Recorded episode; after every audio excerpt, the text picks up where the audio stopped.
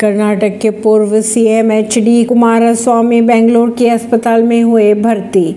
Party कार्यकर्ता और परिवार के सदस्य चिंतित क्योंकि तिरसठ वर्षीय कुमारस्वामी की पहले एक हार्ट सर्जरी हो चुकी है। इससे पहले 22 अप्रैल को भी उन्हें थकावट और सामान्य कमज़ोरी की शिकायत पर अस्पताल में भर्ती कराया गया था। वह लगातार बैठकों में शामिल रहे और, और पिछले हफ़्ते उन्होंने अपने अभिनेता से नेता बने बेटे निखिल कुमार स्वामी के लिए एक फ़िल्म बनाने की घोषणा भी की थी।